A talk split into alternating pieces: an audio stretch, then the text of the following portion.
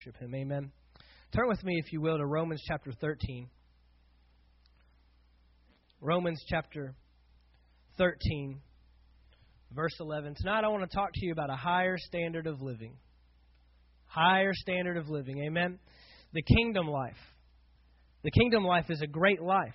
The kingdom life has many benefits. The kingdom life has many positives. The kingdom life is actually everything that you've been looking for it's, it's actually everything that anybody is looking for the kingdom life, the life that God designed for His citizens, His people, uh, to live in the culture and the atmosphere of the kingdom of God that represents Him in all His glory and all His power.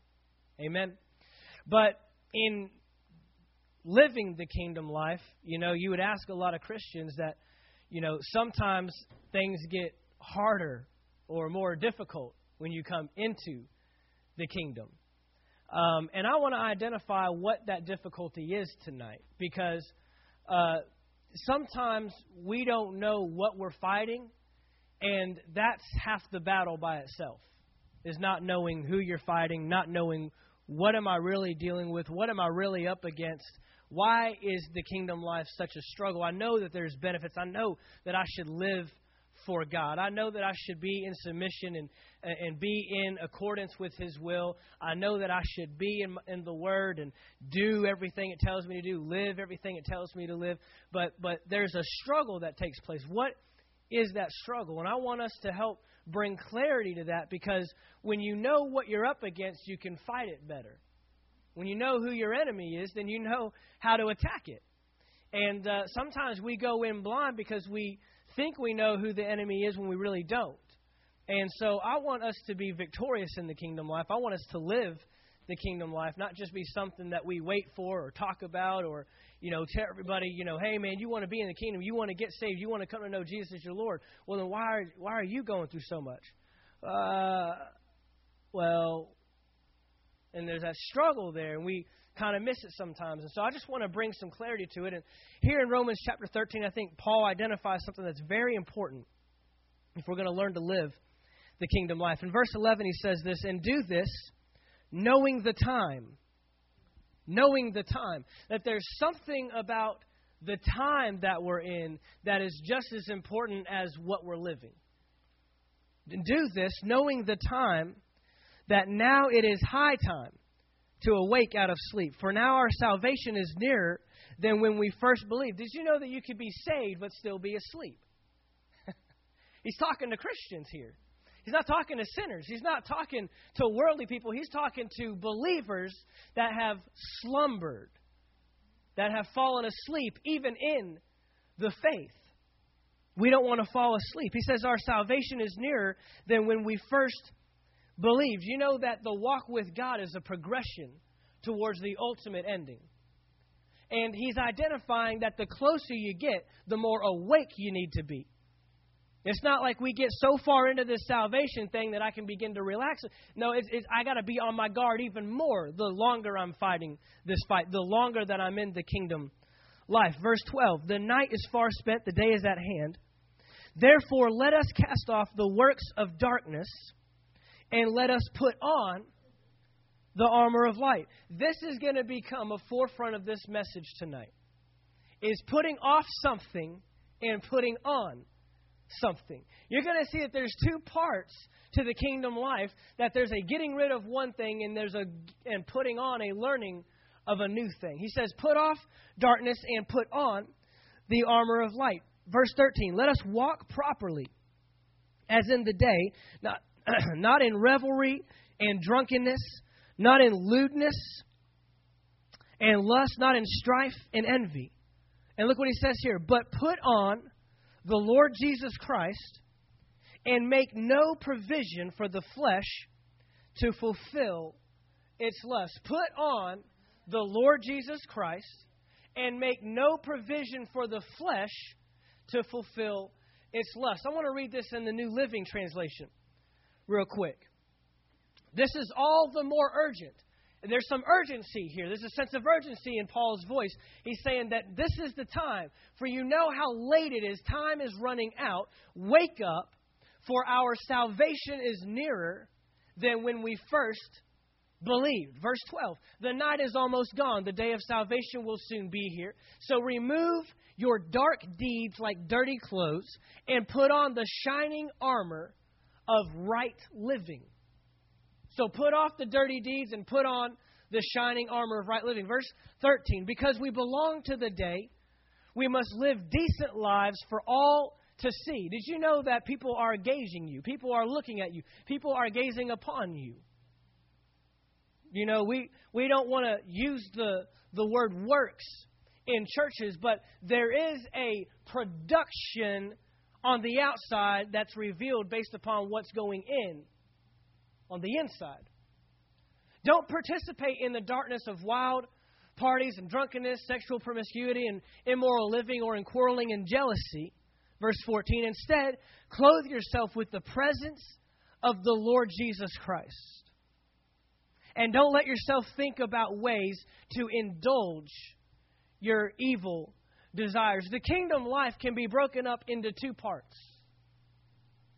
I like to call it kingdom excellence because God is all about excellence. God isn't uh, just about getting you from bad to good, God likes to get you from good to great. Remember, Jesus, He said, You will do even greater things. See, what you've been seeing here, this has been good, but there's something better that's coming. The best is yet to come. I've got more in store than what you've actually been living up to this point. God is a God of glory to glory, faith to faith. He's always moving you, growing you, excelling you, and getting you to exceed. He's an exceeding abundantly God. And sometimes we're the ones that settle for good, but He's always trying to move us from good to great. And so there's two things in this kingdom excellence, this kingdom life that we have to identify. Number one, it's lordship to Jesus Christ.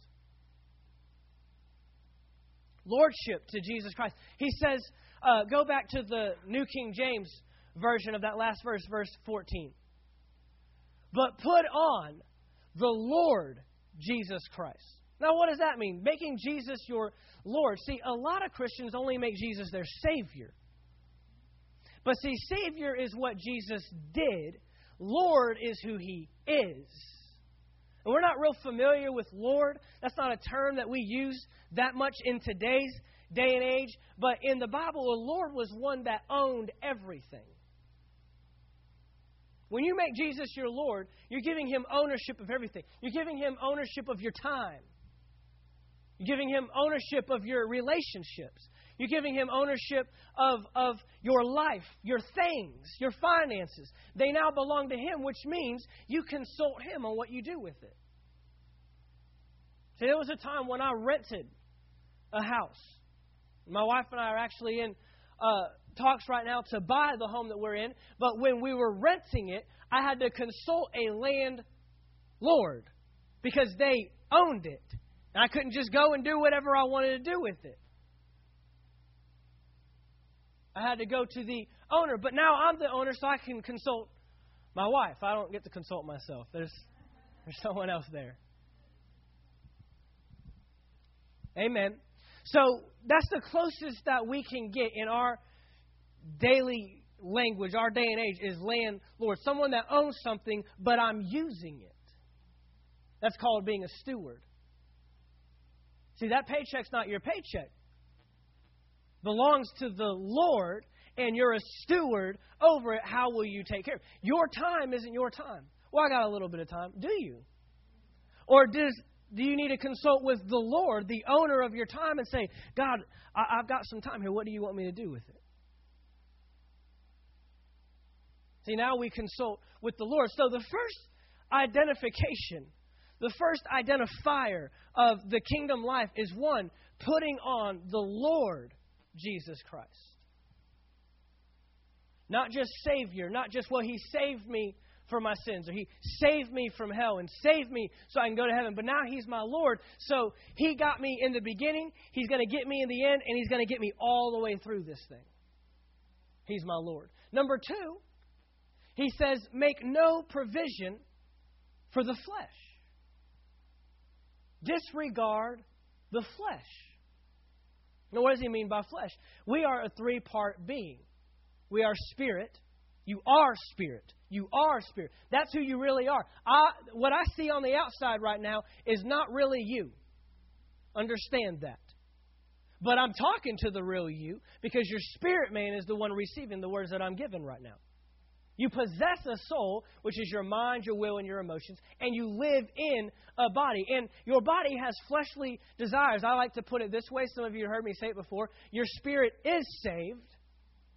Your soul is being saved. It's in the process of being renewed, the Bible says. Renew your mind. But then your flesh cannot be saved. There's no hope for it. It is lost. It was born in sin, and it will go back to the dust in sin. So, our job in life now is to shut down the flesh side and listen to the spirit side, the, re, the, the new man. And that happens by renewing the mind to the spirit. But the problem is, is the mind is locked into the flesh when you come into the kingdom. Your mind still thinks that way and still has those ideas and thought processes and uh, still wants to respond the way he used to respond and talk the way he used to talk and live the way he used to live. And so now we see the, the, the two parts that are always moving. It's like a bicycle. One side's going this way, but the other side's going just as fast on the you, you, you can't do one without the other. And so what we really identify here is the two is one. Because if you make Jesus your Lord, you won't give into the flesh. But if you give into the flesh, then Jesus isn't Lord. So we see that the two are actually one. It's the same position, the same posture. And so Paul says here to put off one thing and put on the other. And it's not a matter of going and trying to get rid of all this stuff and then come over here and try to add all this stuff. It's get rid of this and add this, get rid of this and add this. It's all working at the same time. Look at Romans chapter 6, verse 11. Here's the thing that I want to identify tonight. Out of the verse that we just read, nowhere does it say that Satan is your problem.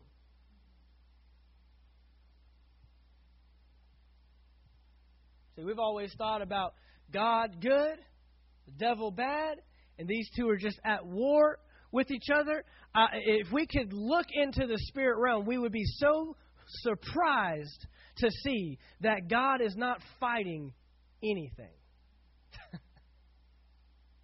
and then we would be so surprised to see that the devil is all bound up and locked up over here and can't do anything. So you thought there was a struggle between you and the devil, and you keep asking God to come down and fight your battles for you. But that's not what the Bible is telling us. The second thing that it does not say in this verse is that sin is your problem. So you don't have a sin problem, and you don't have a Satan problem. So I just knocked out the two things that you thought you were fighting the, your entire kingdom life. Oh, I know what I'm doing. I'm, I'm just working at not sinning, and that devil he's trying to beat me over the head, but I'm not going to let him win. That's that's what we that's what we've thought this struggle was all about. And I just popped both of your balloons for you. So who are you fighting? Who am I up against? Look at Romans chapter 6. Go back just a few chapters, verse 11. Likewise, you also reckon who?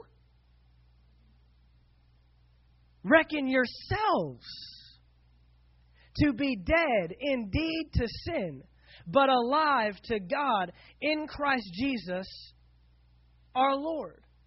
These verses may surprise you. Verse 12 Therefore, do not let sin reign in your mortal body. That means don't let sin have control.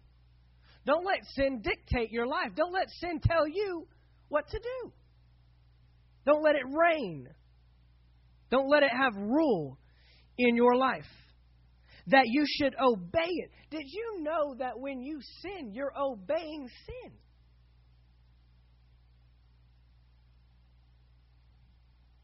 Verse 13 Do not present your members as instruments of unrighteousness to sin. That means don't use your body to do sinful things. Don't let your mouth do, say sinful words. Don't let your, your, your hands do sinful things. Don't let your mind go to sinful places. Don't present your members as instruments of unrighteousness to sin, but present yourselves to God as being alive from the dead and your members as instruments of righteousness to God. So now I have a choice. I can use this body to sin, or I can use this body to do works for the kingdom of God. I mean, we, we thought we fell into sin. We thought we accidentally sinned. We, we thought that it just happened and we just turned around and there I was doing sinful things and living a sinful life. But that's not what these verses are saying. Look at verse 14. For sin shall not have dominion over you, for you are not under the law, but under grace. Sin shall not have dominion, authority control. Where have we heard that the word before? Genesis chapter 1 verse 26, and let man have dominion. See, the original intent was for you to never be dictated by sin, never be dictated by the worldly life, a worldly lifestyle. That there's another life that can control us. There's another lifestyle that can dictate us. There's someone that we can make the Lord of our life, and now they rule, control, govern, and have dominion in our life. Sin won't operate in our lives without our permission.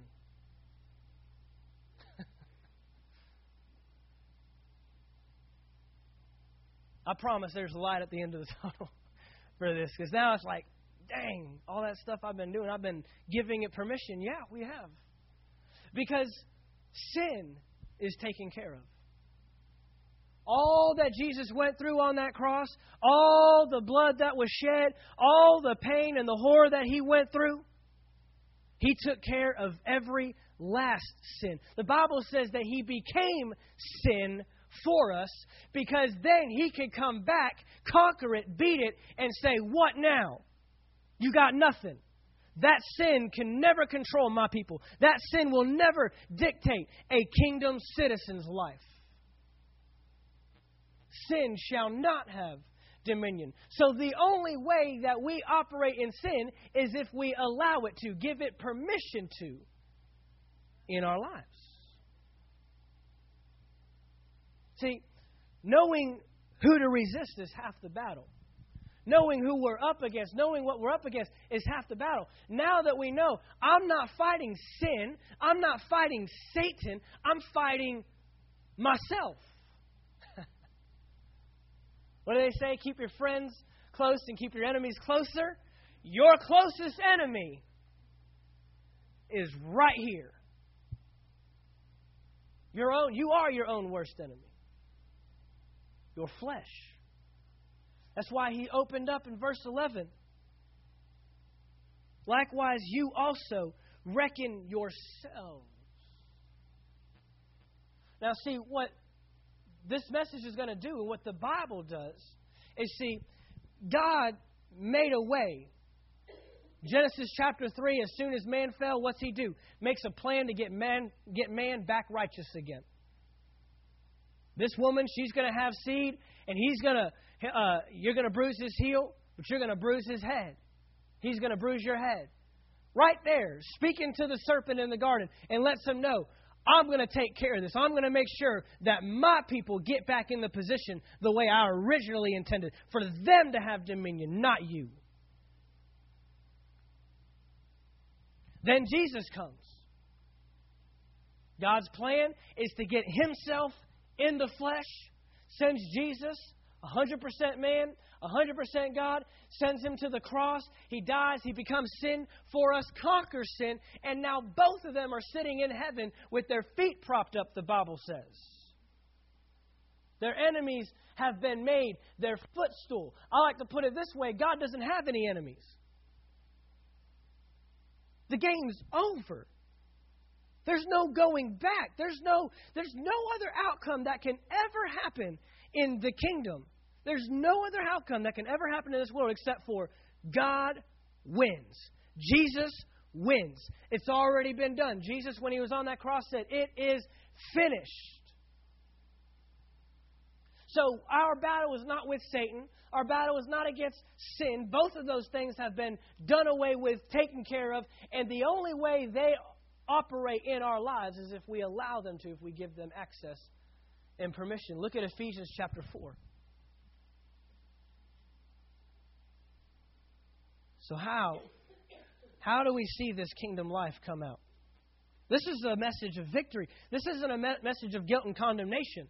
Because there is no condemnation for those who are in Christ Jesus, like we're talking about on Sundays. You're in Christ, you can't be condemned. There's nothing that the devil could tell you that could condemn you. There's nothing he could say to you that can make you feel so bad and so messed up that you just feel worthless. It can't happen unless you allow those thoughts to come into you and take you over.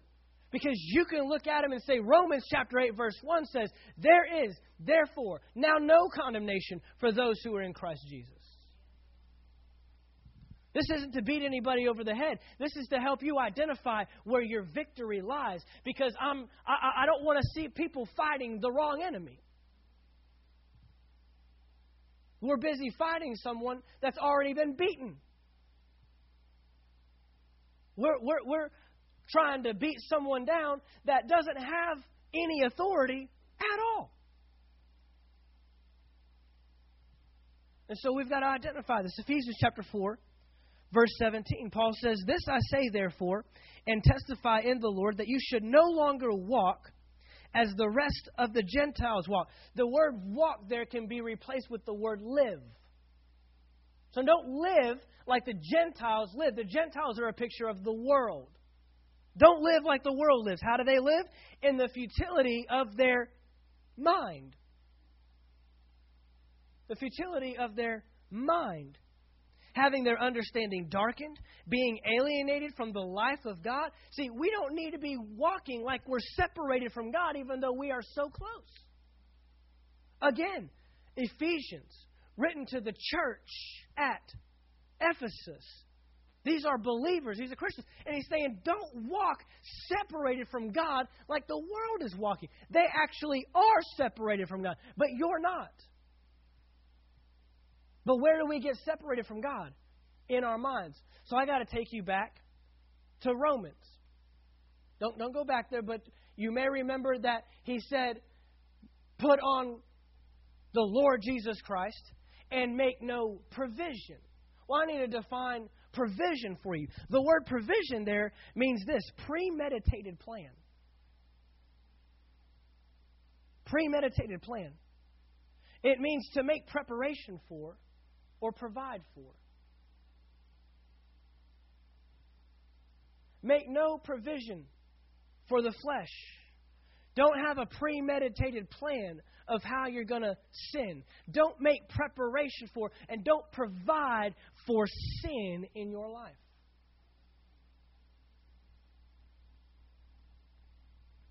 So he says here in Ephesians chapter 4, verse 17, that the reason we walk separated from God is because we're alienated in our minds. We're, instead of making plans to live for God, we're making plans to sin. Now, I, I know that when we are growing in God, it seems like things happen uh, you know, a little easier. But the goal is to renew your mind so that it becomes harder to sin. Make it hard for you to sin. Don't put yourselves in positions where it might be easy to sin. Develop some accountability in your life. But on top of that, get your mind renewed to the Word of God that's going to help you produce a kingdom life versus a sin life. So we find that we are our own worst enemy. We're the ones that we're fighting against. And where we allow ourselves to win is in the mind. Let's keep going. Uh, there, let's read verse 18 again. Having their understanding darkened, being alienated from the life of God because of the ignorance that is in them. That means we got to learn something. Ignorant means you just don't know. See, the difference between ignorance and stupid, there's a difference. Stupid means you can't learn. You refuse to learn. Ignorant means you just don't know. So don't be stupid. Don't refuse to know. But don't be ignorant, which means we just got to know something. Amen? Because of the ignorance that is in them, because of the blindness of their heart, who being past feeling have given themselves, given themselves. The devil made me do it. Not what this says. Given themselves over to lewdness, to work all uncleanness with greediness. But look what verse 20 says. But you have not so learned Christ. Did you know that there's some learning involved? So we just saw some unlearning needs to take place, and now we see that some learning needs to take place. See, you didn't just punch a ticket. All aboard? One way to heaven? No, we didn't just punch a ticket somewhere. We didn't just get our name on the raffle sheet. We didn't just, you know, sign up for something. We are now in something and we've got to learn what we're in. We've got to learn Christ. So we can be Christ like. If indeed you have heard him and have been taught by him as the truth is in Jesus, that you what? Put off concerning your former conduct, the old man, which grows corrupt. You realize that this thing on the outside, I, I told you earlier that it can't be saved. This thing just gets worse and worse as time goes on. The Bible says that people will invent new ways to sin. They'll invent new ways. We'll find a new way to make it as terrible and horrible. And are we not seeing that today? Are we not seeing that in our world today? The sin that we have, it's just not good enough. It's not cutting it for me anymore. I got to get it worse. I got to come up with something different, something new. It says this old man on the outside is growing corrupt. Now, spouses, that doesn't mean look at your husband or wife and say, "See, I told you you were getting worse." That, eyes forward, looking right here the old man which grows corrupt according to the deceitful lust, and be renewed in the spirit of your what? Mind. Be renewed in the spirit of your mind that you will put on. So put off, be renewed in the spirit of your mind so you can put something on. Don't just put off and never replace it. Put off so you can put on. Put on what? Put on the new man, which was recreated which was created according to God in true righteousness and holiness. The new man. Thank God for the new man. Thank God for 2 Corinthians 5:17. Therefore, if any man is in Christ, he is a new creation. Old things have passed away. Behold, all things have become new. All things are new. Amen. All things are new. according to God in true righteousness and holiness. Righteousness is your position, and holiness is your action. See, it's not just righteousness by itself. It doesn't say put on the new man that's righteous and don't worry about being holy because at least you're righteous. No, the righteous man on the inside should produce some holiness on the outside. And that's what he's identifying here that we've been given the new man, created according to God in true righteousness and holiness. So we're seeing once again that the person we're fighting is not the thing we're not, we're not fighting sin. We're not fighting against the devil or Satan or all the principalities and powers and mights and dominions, and they're just overpowering me, and I can't seem to control my thoughts, can't seem to control my actions. I can't seem to turn that thing off when I know I shouldn't look at it. I can't seem to talk to her right when I know I shouldn't say those things. I can't seem to act this way at work when I know that I shouldn't be hanging around those people. It's no more that. We're now finding that we are the ones that we have to shut down our own flesh. And that it shouldn't have dominion. And if it's operating in our lives, it's only there because we've given it allowance, we've given it permission to operate. Now, what this does is it places responsibility on you and I. See, that's why we can't sing songs that say, God, mold me, break me. That's Old Testament stuff. You have the Holy Spirit living inside of you. Mold me, break me, smash me, beat me, rip me out, rip me up, change me. He changes you. You are changed. That's past tense. Now allow the change stuff on the inside to start showing up on the outside. God's saying, I already did it. Sing a different song, please. Sing, Great Are You, Lord. Sing for who you are. Sing, I will worship you for who you are. Those are the kind of songs that he wants to hear. He doesn't want to hear stuff about stuff he's already done and you're still asking him to do it. I'll just go ahead and let you know. He wants to hear his word. Look on down to verse 26.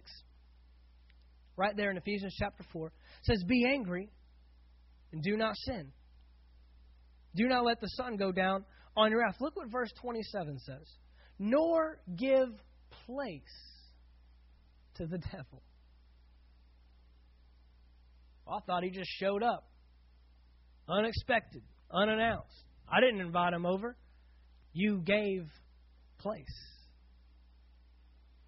It's on us. It's our responsibility. Look at James chapter 4. James chapter 4. Hebrews, James. It's the only thing about these tiny Bibles, you turn one page and you miss the whole book. James chapter 4, verse 7. I love this verse. Therefore, submit to God, resist the devil, and he will flee from you. I don't know how many times I heard that verse growing up, and they left off the first sentence. Resist the devil and he will flee from you. Well, I'm resisting and I'm resisting and I'm pushing and I don't I don't want the devil around me. Get away from me, you big bad devil. And I forget that I have to submit to God.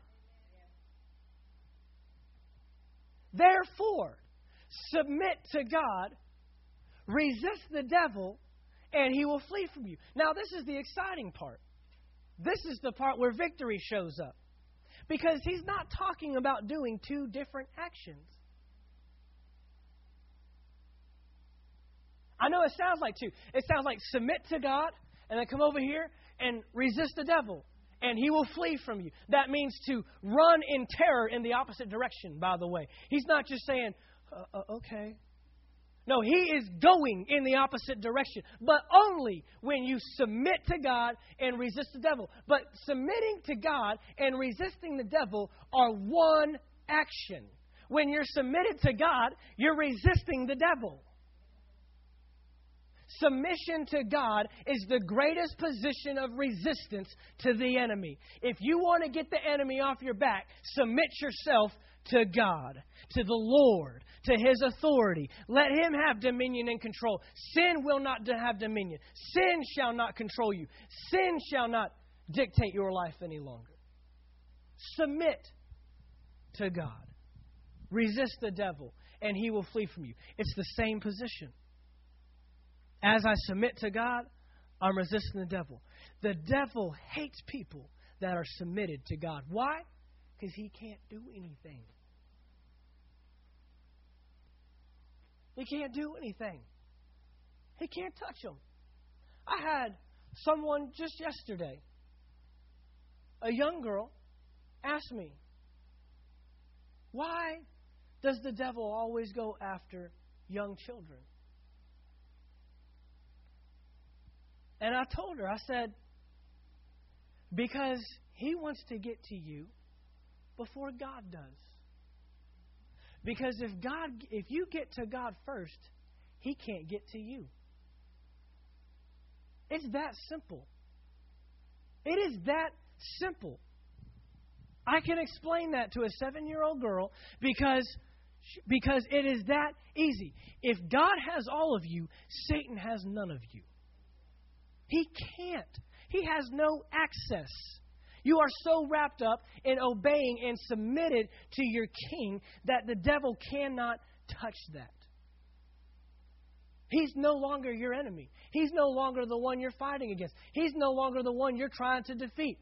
I, I, I preached a message, I preached a series last year, right around, actually, it was 2011. I preached a series called Victorious. And I talked about how we are not a people that are fighting for victory, we're fighting from victory. I'm, I'm fighting from the victory that I already have. I'm fighting to hold on to the stuff I already have, not trying to get access to new stuff. The Bible says that the gates of hell will not prevail. Gates don't attack anybody. Gates protect stuff. The devil has gates set up trying to protect what he has. But the church is to be going in and taking stuff. The battle that you and I are fighting is not in retreat, it's in advancement. The kingdom suffers violence, and the violent take it by force. That's the victorious church. The victorious church isn't the one that, you know, outlasts the devil and is, you know, the last one standing after he's done beating the mess out of you. That's not the victorious church. The victorious church is the one that goes in and takes schools, takes cities, takes homes, takes marriages, takes children for the kingdom of God. That's the victorious church. That's advancing and gaining ground, not just trying to hold on to the little plot that I'm on. And so we got to identify that we're not fighting a big bad devil. We're not in a way, we're not waging war against sin and waking up every day and trying not to sin and trying not to let sin overtake us. We're in a battle against ourselves. And Paul had three words that described his lifestyle the lifestyle of the kingdom. I die daily. That means today I'm fighting a battle against myself to keep myself down, to, to, to flush myself out, and to allow the Spirit, the new man on the inside, to produce the kingdom life. And tomorrow when I wake up, I'll do it all over again. Look, you can get 50 years down the road in this thing and decide, you know what, I don't want to do this anymore. We got to die daily. We got to put the flesh down daily. But identifying who we're resisting, identifying what we're fighting against, we're identifying where the real battle is, helps us understand that I've got to keep my mind pure. Over in Philippians chapter 4, verse 8, over in Philippians chapter 4, verse 8, Paul said, whatever, whatever things are pure, whatever things are noble, whatever things are of good report, whatever things are true, whatever things are trustworthy, think on these things. Meditate. Look, where you put your mind determines who wins. We've talked about it plenty of times. What you set your mind on determines what you produce in your life. It's not a matter of, you know, the, the devil brought more stuff against me today, so I guess he, he wins. No, it's a matter of what did you set your mind on. I love to talk about the access that the devil doesn't have. I'm tired of a church that's preaching how much work the devil is doing and how we're just trying to hold our ground till we get to heaven. That's not the church that Jesus called. That's not the church that all the keys of the kingdom were given to. That's not the church that prays, Hallowed be your name, your kingdom come, your will be done on earth as it is in heaven. Most churches don't care to see heaven on earth, they just want to get to heaven. See, Jesus came to this earth different than anybody else.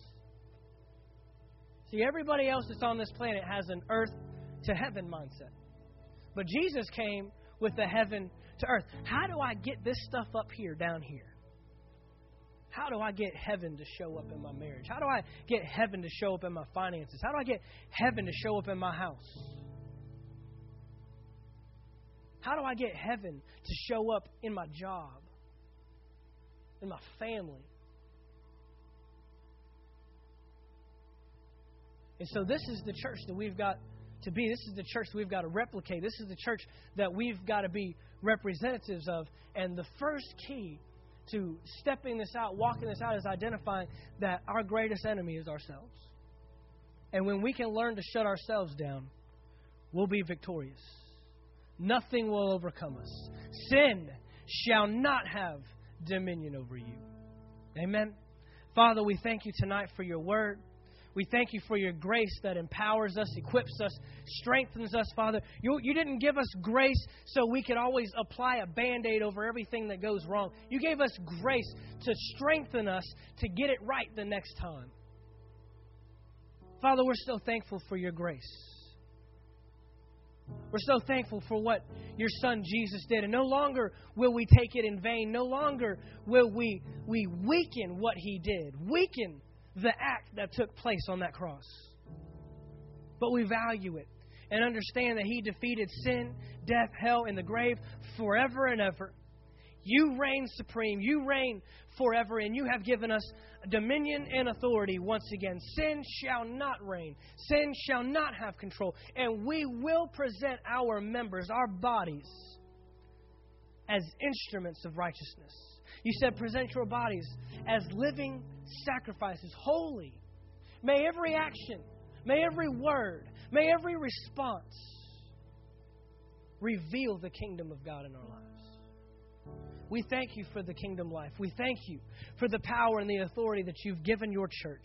We thank you that we have access to it. In the name of Jesus, we thank you for all that you're doing in and through our lives. We thank you for this word tonight in Jesus' name. Amen. Amen.